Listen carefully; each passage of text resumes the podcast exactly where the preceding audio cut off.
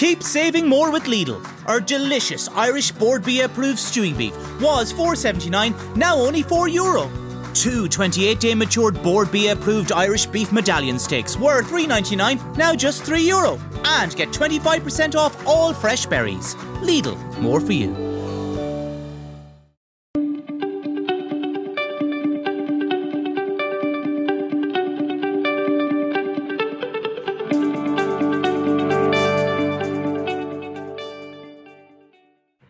Hello, and welcome to Pod's Own Country, the Yorkshire Post political podcast. I'm Geri Scott, the Yorkshire Post Westminster correspondent, and this is the first week where we are giving you a weekly dose of Pod's Own Country. I can tell you're all very, very excited. Um, and we've got our political editor, Rob Parsons, with us later on. He is talking to Richard Beecham about all things politics in Leeds. But before we get to that, I'm really excited to be joined by Anna Round from IPPR North Think Tank. Hi, Anna. Hi, Geri. Nice Thank you so much for being with us. And Tom Lees as well from the Northern Policy Foundation. Hi, Tom. Hi, Geri. Thank you guys so much for being with us. Now, this is part of our new kind of uh, approach, I suppose, for getting some experts on board. And we were talking beforehand, and you both laughed a little bit at the uh, at the prospect of being called experts. But you are, aren't you? You are the experts in your field. Um, let's let's kind of kick off a bit with coronavirus because it's all everyone's talking about. Um, Anna, I'd like to start with you. How do you think coronavirus has affected us in Yorkshire in the north, and kind of what have the what have repercussions been from the virus? Um, absolutely huge. It's really hard to think of of any part of life that that that hasn't been affected by this. Um, and I think we've we've all kind of got to that stage where um, it's the it's it's starting to feel normal. You start to sort of read things or see things on TV from before this period, and it it's starting to look a bit odd when people mm-hmm. are you know, going out and about without masks. Um, I mean, very seriously, obviously there are there are still constraints on ev- on everyday life in in order to keep the virus in check. And this morning we've had the extraordinarily um, grim economic news about yes. what's happened to the economy.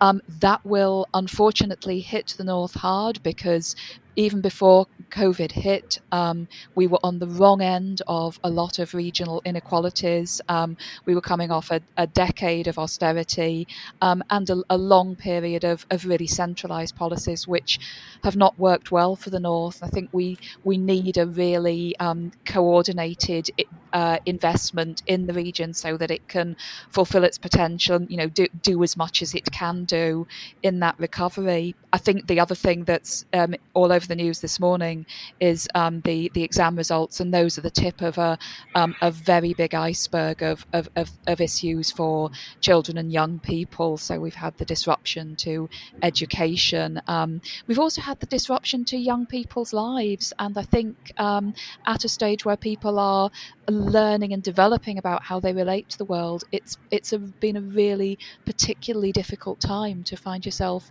in isolation and with that world turned upside down and being, you know, that there are a lot of uncertainties in sort of forging your own path at that age, um, and more uncertainties have been piled on, um, you know, of necessity to keep infection under control. But uh, it, it's difficult. We've got a, a, a lot of a, a, lot still happening. It, it has a long way to go. Mm-hmm. And uh, we'll come to schools, cheerful. I'm sure.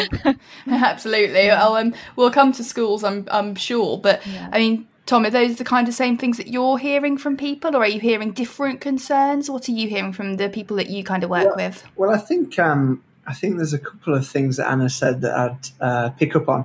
The mm. first thing is, um, you know, when uh, people were calling and sort of clambering to go into lockdown and have these strict conditions imposed on us, there was little discussion about the actual negative side effects sure. on people from them. You know. Uh, a and E, obviously attendance is down. Heart attack attendance, uh, attendances with heart attacks is down, as well as the educational problems that are generated uh, from that. And I think that now, you know, Public Health England is looking more holistically at public health rather than just thinking around coronavirus, mm. COVID nineteen, um, because anything that's put in place has other impacts and is quite damaging.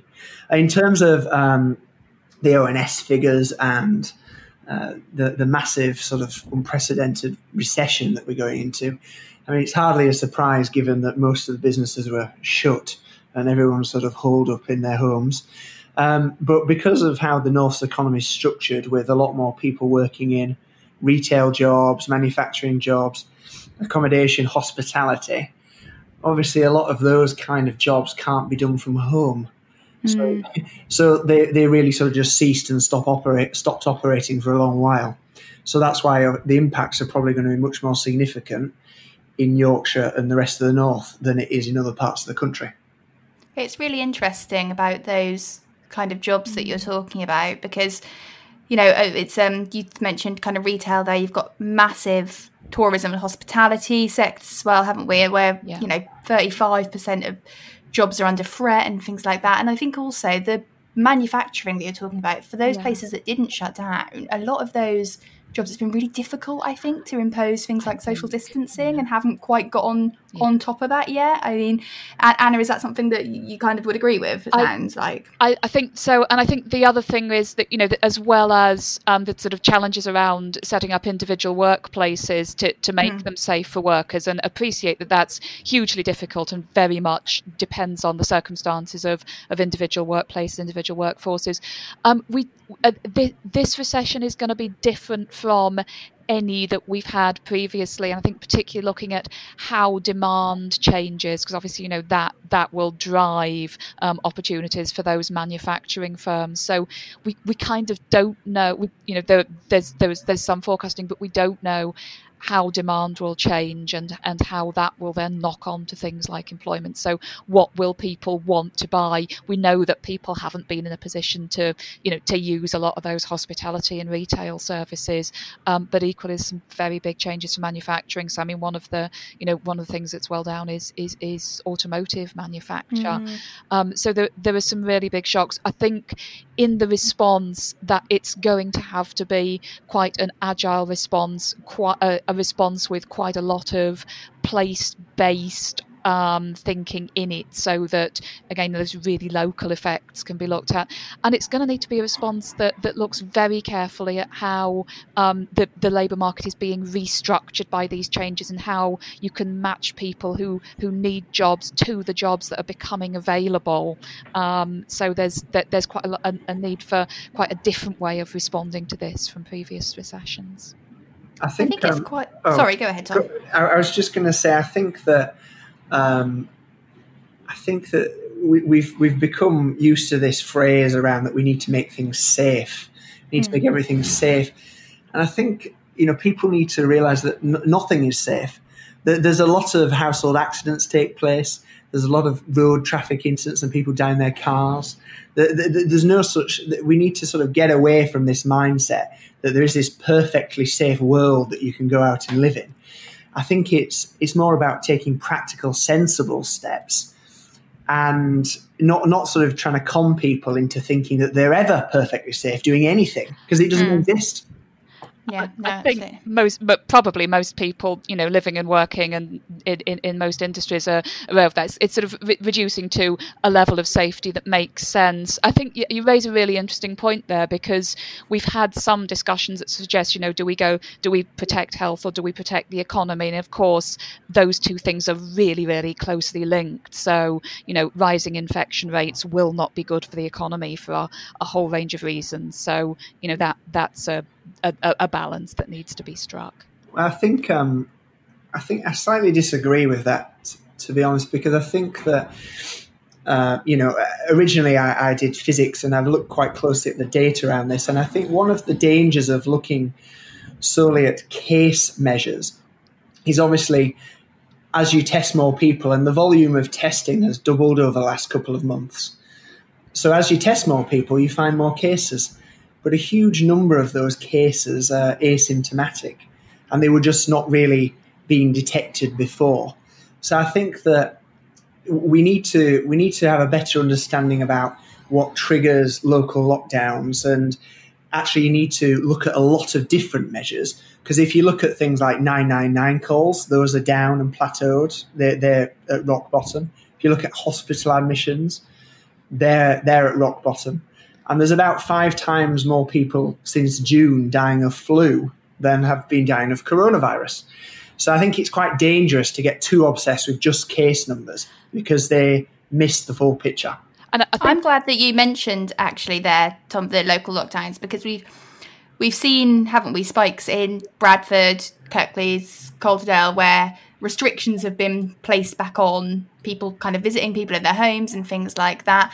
And I mean, there've been some there's been some jostling from some of our Tory MPs that really that should be done on a postcode level. I mean, what are your what are your thoughts on that? Well, I mean, the first thing is you said you, we've seen some spikes.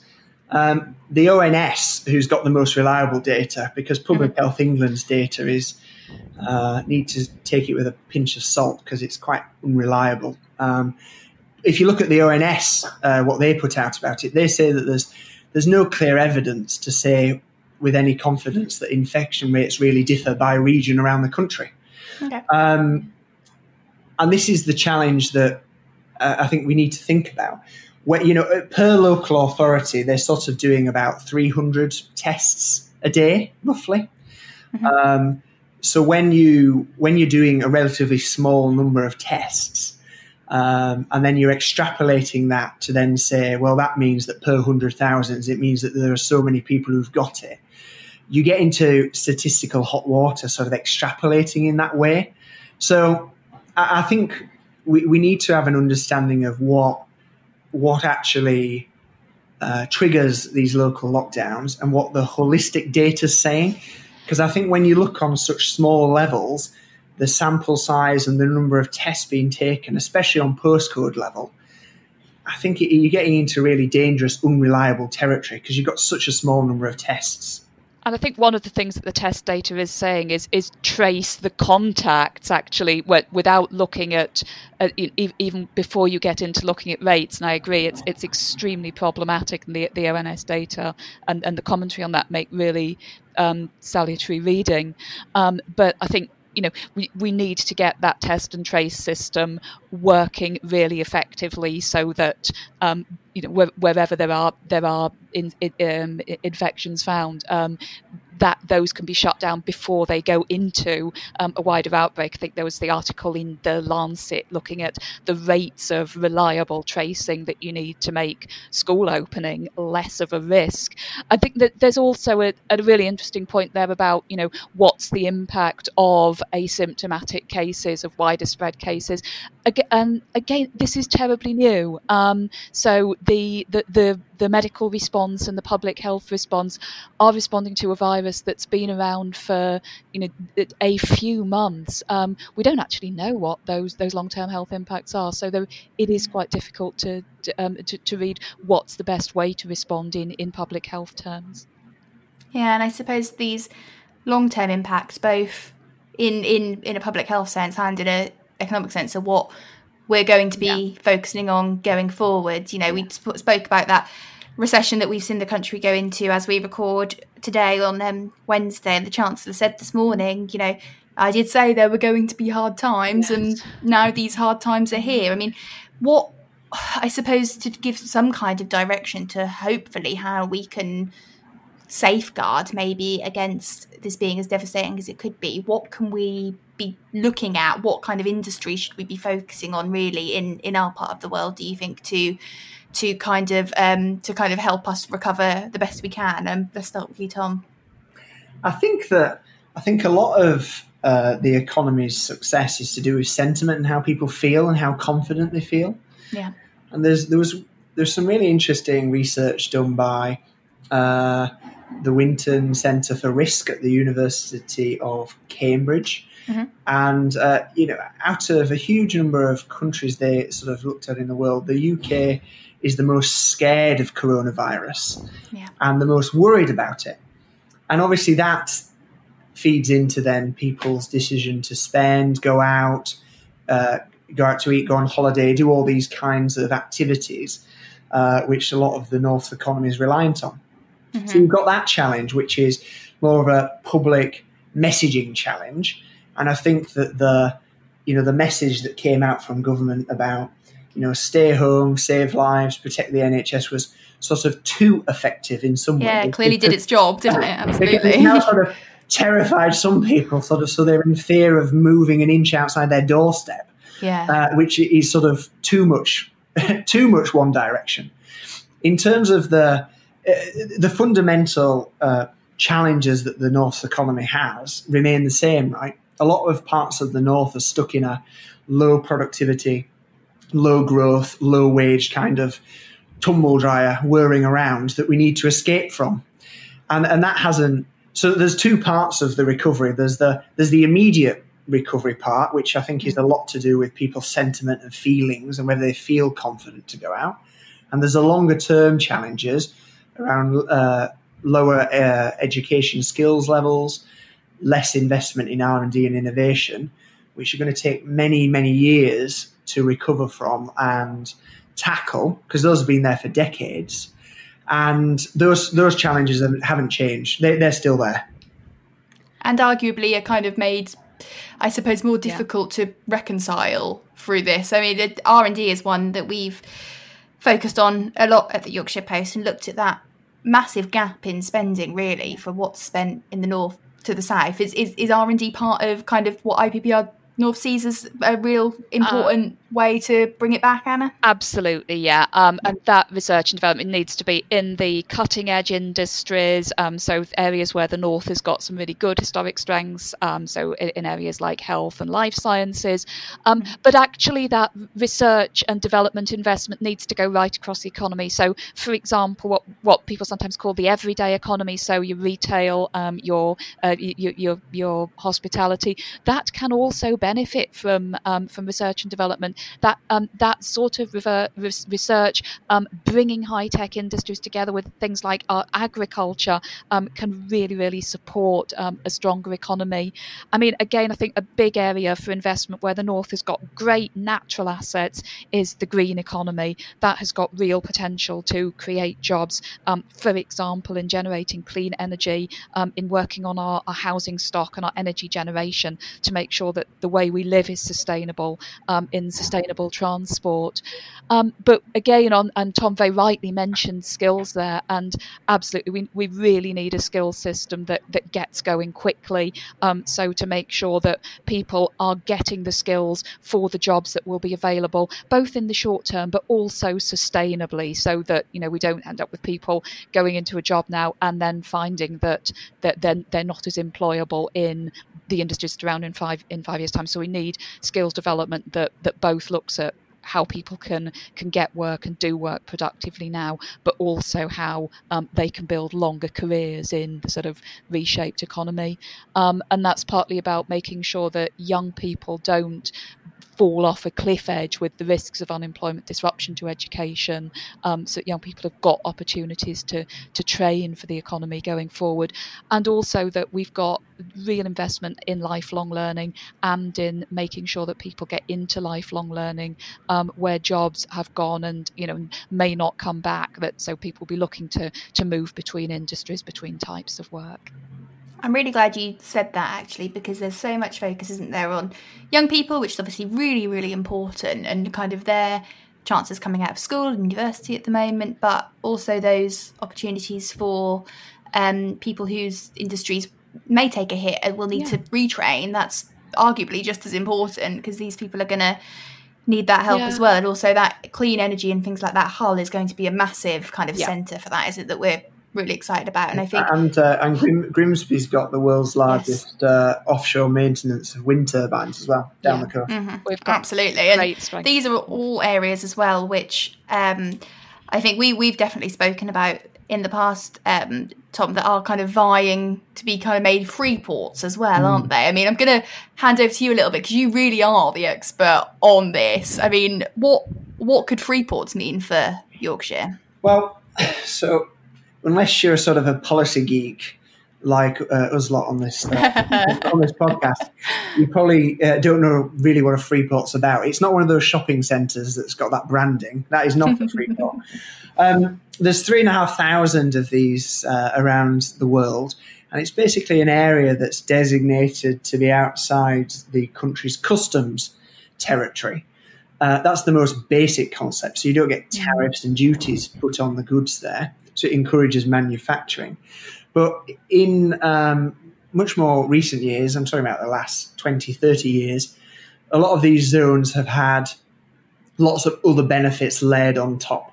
So they've had enhanced capital allowances to try and encourage investment in new machinery and equipment.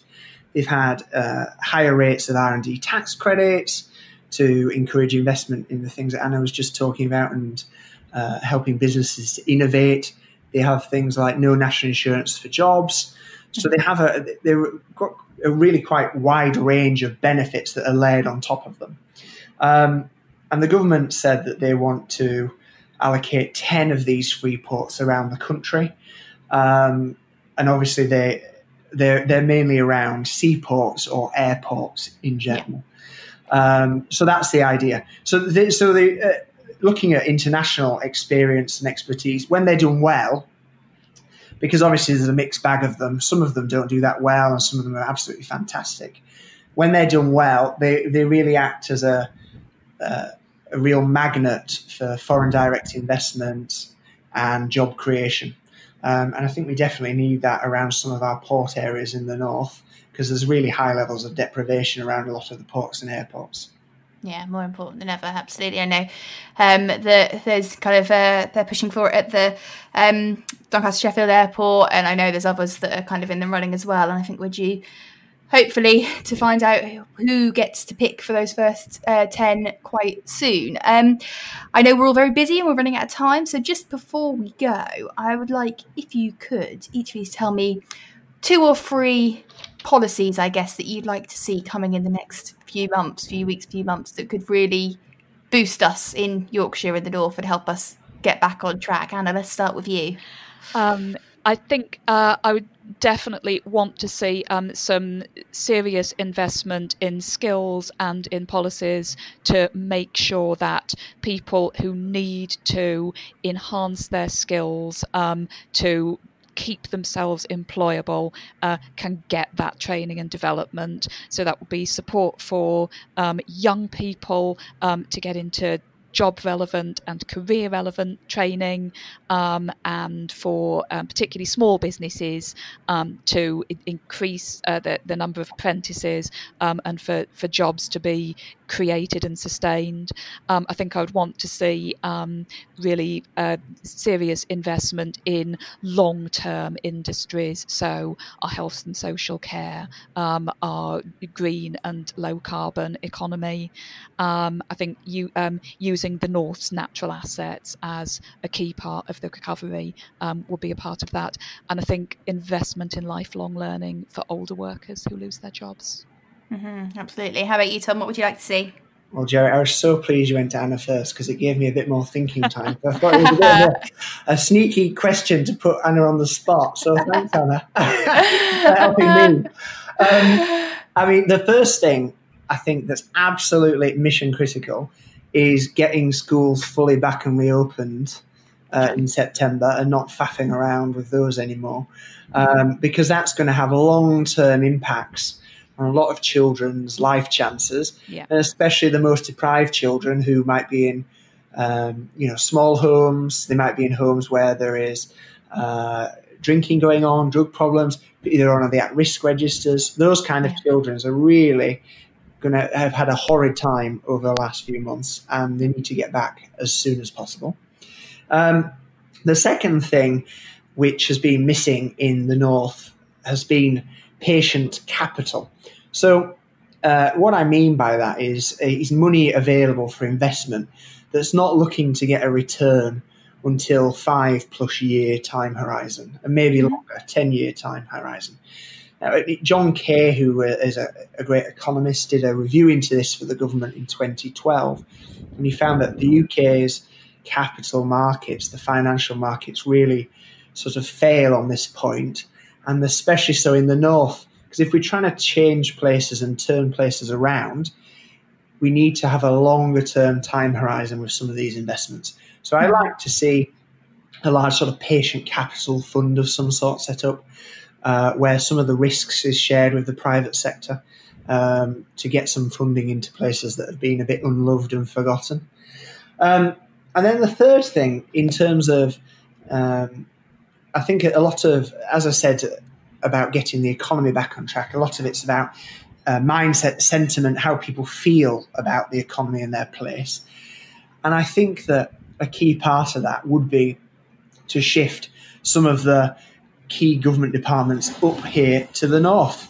And I'm not talking about shifting lots of back office jobs um, out as sort of an outsourcing kind of operation. I'm talking about shifting permanent secretary level senior civil servants to Leeds, Sheffield, Doncaster, uh, Grimsby, all, all around the north, because it will do two things. One is it will help those key decision makers actually see some of the challenges that we face and we're trying to overcome.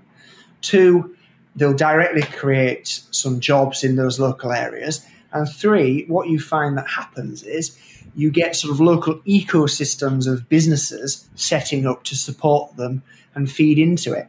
You know, mm-hmm. if you mm-hmm. move the treasury to Leeds, I'm sure that you know the financial services sector of the Leeds economy uh, would get a boost because you've got the major financial sector of the UK is located there, and it would grow even further, and it would build to support the Treasury's work. So those are the three things to me. No, absolutely. Well, I'm sure that any government advisors listening, and I'm sure they do, why would they not listen to Pod's Own Country? Uh, will be able to take away lots of uh, tips from there. Anna and Tom, thank you so much for joining me. Thank you very much. Thanks, Geri.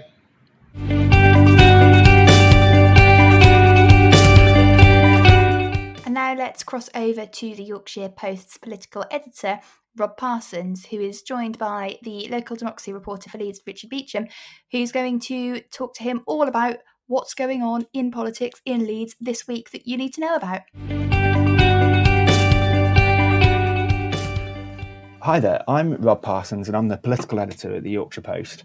So, while it's, it's usually the drama from Westminster and Downing Street that captures the political headlines, actually, many of the decisions that affect people's lives in Yorkshire are made much closer to home by local councils and combined authorities.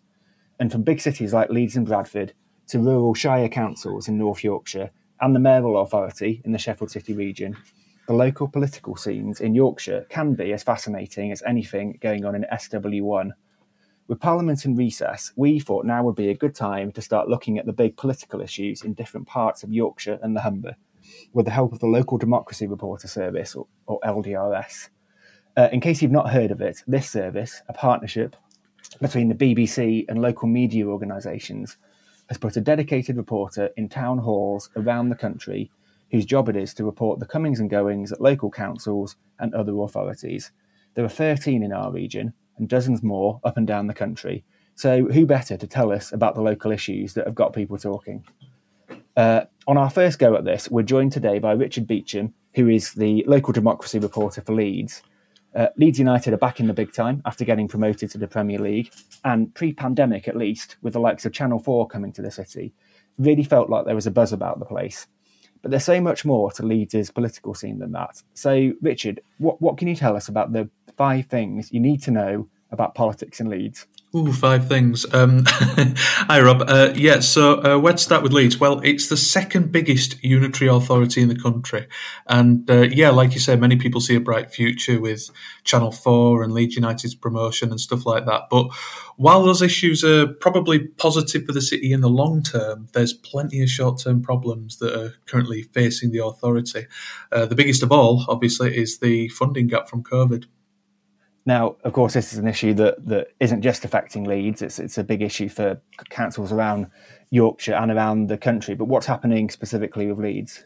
Yeah, well, um, like you say, it's it, it's a problem for lots of places, and like a lot of other places, Leeds City Council is uh, going to have a very big financial black hole uh, due to COVID nineteen. Now, to to sort of put it as simply as possible, uh, COVID's expected to cost the council about two hundred million pounds uh, in just this financial year. Uh, and that's in both lost revenue, um, money they otherwise would have made that they're now not because of COVID, and from extra costs, uh, the extra money they're having to spend on things to do with COVID. Uh, now, when you compare that to their t- that 200 million pounds to their total budget, which is just over 500 million pounds, it's a huge, huge slice of it. Now, uh, the biggest problem around this isn't so much the debt itself Uh, but the law says that local authorities have to balance their budgets within every year. Now, other arms of the public sector, like uh, Whitehall departments and NHS trusts, they don't necessarily have to do this, and it gives them a bit more wriggle room financially. But if a council's running at a loss, it needs to scramble to make further savings before that financial year's out. Now, obviously, this puts a lot of pressure on the government to sort of say what they can do to help. I mean, have they have they helped in any way? Well, yeah, to an extent. They've they've, given forty three million pounds to Leeds in sort of two sets of grants that were quite early on in the pandemic. That was to to cover some of the extra COVID costs, and uh, since then, um, probably more more recently, the council said that the sixty million pound hit that it'll see to its collection fund that's the amount of money that it takes from council tax and business rates. That hit should only impact on next year's budget. So this all leaves them with a funding gap from that 200 million pounds. It goes down to about 95 million pounds. But this is still 95 million pounds that they've got to find from somewhere, and they've got to find it pretty soon. Now, obviously, you speak to the council uh, quite frequently on, on a lot of different issues. What what are they saying specifically about this? Well, they've been practically pleading with the government for more money to help out with this uh, for the past couple of months now. Um, now, ninety-five million pounds might not sound a lot to, to, to people who keep their eyes on government spending. Um, you know, we're we're often talking in terms of tens or hundreds of billions, but um, the government will obviously be wary that if they did this for Leeds, they'd have to do it for everybody else, and that this would soon add up. So, if this extra money doesn't appear, and at the money, uh, sorry, at the moment we've no reason to think that it will, uh, then the council will have to put together an emergency budget, uh, which will probably go before decision makers sometime about this September. I see. And so, has the council been more specific about what areas could potentially be cut? Uh, well, the the they, obviously don't want to preempt it since they're since, since they're still kind of planning around it. But uh, he was speaking a couple of months ago. The council chief executive Tom Riordan uh, he suggested uh, in one of the meetings that I covered that one area they might have to look at would be events and culture, as this is a non-statutory duty. It's it, it's a it's a duty that the council doesn't legally have to provide. So uh, this led to some pretty alarmist speculation that every council run museum, gallery, library, event could be shutting down. Now, I'm not sure that's going to happen, but uh, when most of your budget goes on things like adult and child social care, these things that the council legally has to provide, then it leaves very few other things to cut. Yeah, no, I can totally see that. Um, so moving on, the the managed zone. Uh, it, it, sounds those two words together sound quite boring, but actually, it, it's it's a quite fascinating saga that's been going on for a few years. Can you explain what's what's going on with that? Yeah, so um, this this I think it's it, it's more of a story to me at least that's that's that, that's going to rumble on over the future. Now, uh, the managed zone it was introduced a few years ago. It's an area in South Leeds where prostitution's permitted to take place. Um, it's something that will make national headlines every now and then.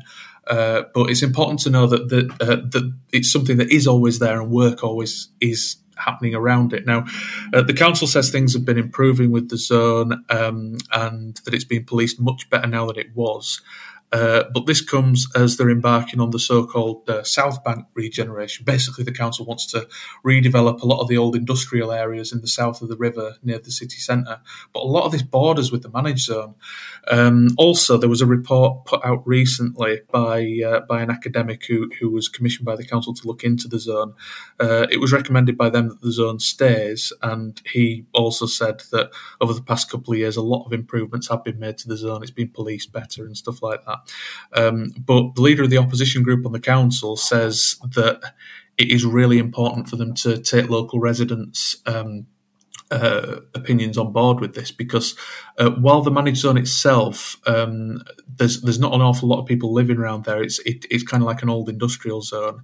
Um, it has been known to sort of uh, affect some of the areas nearby where people live. So, a leader of the opposition group said that said to the council that they could be taking local residents for fools uh, if they didn't consult them more. So, I mean, you get the feeling that this is an issue that isn't really going to go away for the council anytime soon.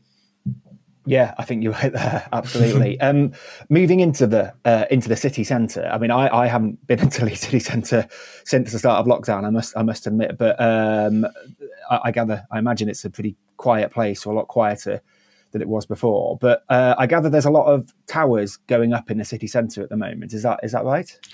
Yeah. Um, so I'm lucky enough, I suppose you'd say, to have to read all the planning applications uh, that go before committees in Leeds.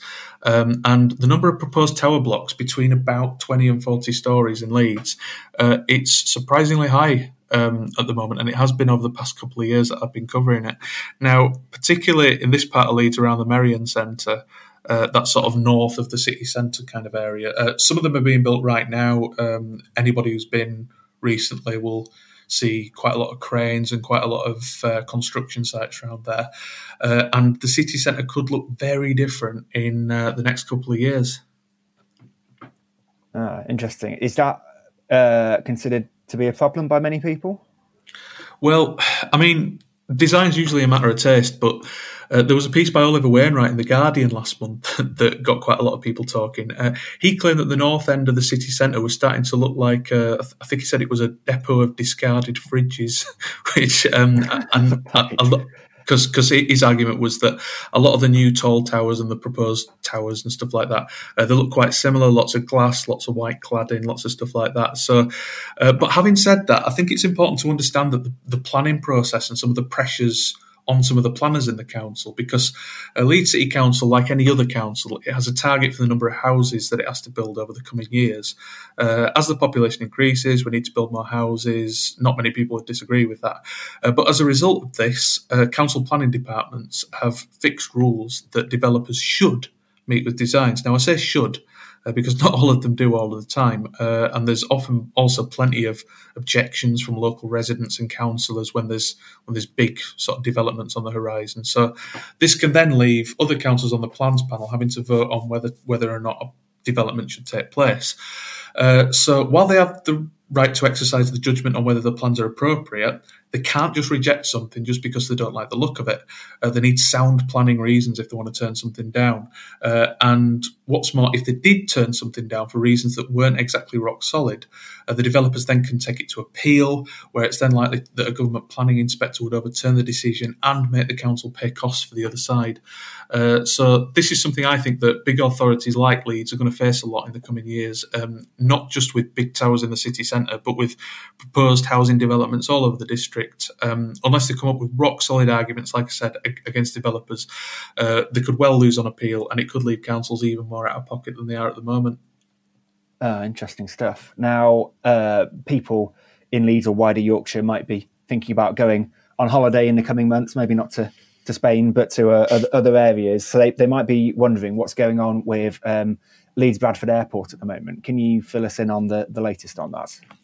Yeah, um, don't we all want to know what's happening with that? I mean, uh, this this is probably the thing I get more emails than anything else about. Um, Leeds Bradford Airport issue It's become really complicated, and there's lots of competing interests in it, and the councils found themselves right in the middle of all this. Uh, so to give kind of a potted history, Leeds Bradford Airport, it's not really changed much since the 1990s, uh, partly because its location means that it's difficult to access. It's pretty much up on a hill with one road going there. Um, compare this with somewhere like Manchester that has a rail link, it has far superior road networks around it, and you can see why other airports in the UK have found it easier to expand over the years than Leeds Bradford has. Now, Leeds Bradford Airport, it's keen to expand itself now um, and have more flights going in and out. It's believed that more people coming in and out of Leeds would mean more money for the local economy and stuff like that.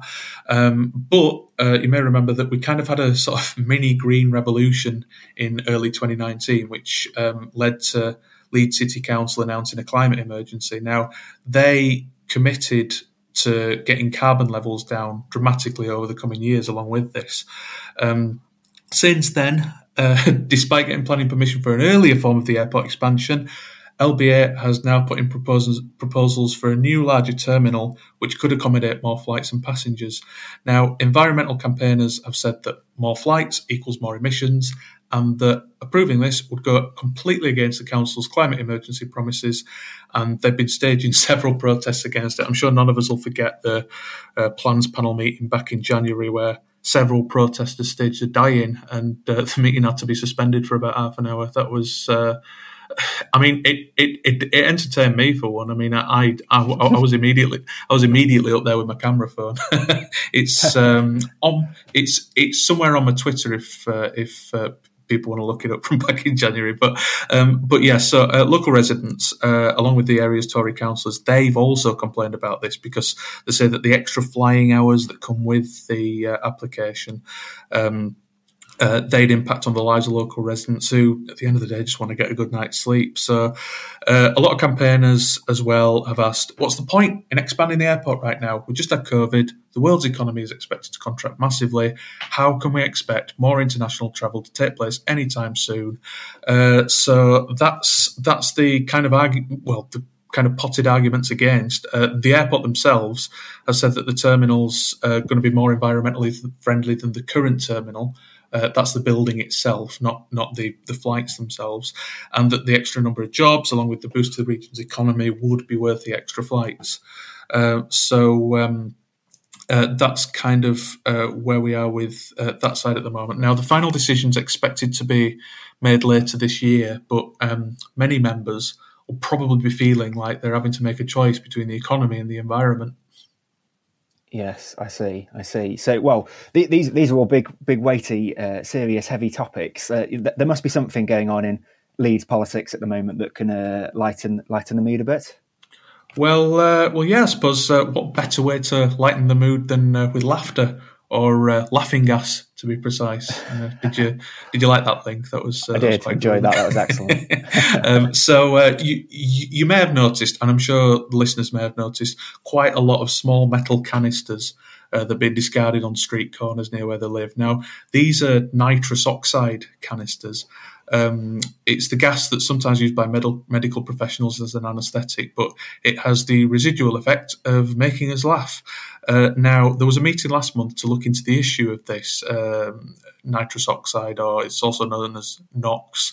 Uh, some people call it hippie crack. I'm, I'm not sure where that comes from, but um, it was decided that the uh, the council committee look into it a little bit further.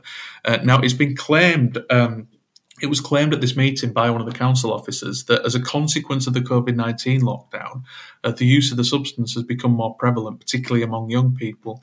Now, uh, in in terms of NOx itself, uh, as far as we know, it's not illegal to be in possession of the substance, but it is a criminal offence to possess it with intent to supply as a psychoactive substance. Uh, so um, it has a much lower death rate than other controlled drugs, but it can be dangerous when consumed with alcohol. And a lot of people just don't like the extra litter it causes. So uh, it was agreed by the council to look into the issue further. So we might hear something a bit more about this further down the line.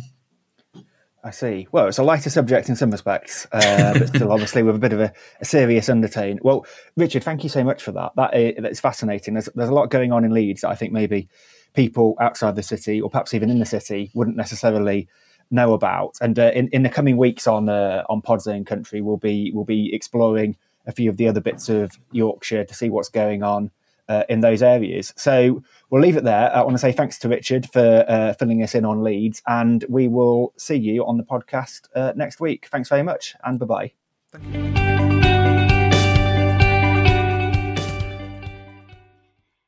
Thank you so much for listening to Pod's Own Country, the Yorkshire Post political podcast. I've been Geri Scott, the Yorkshire Post Westminster correspondent, and you also heard from Rob Parsons, the Yorkshire Post political editor today. We can be found on any platform that you usually find your podcast, whether that's iTunes, Google, Spotify, or any of the myriad of other platforms that people use. Please do leave us a review and subscribe and tell your friends because it really helps boost us in the charts. And we'll be back next week.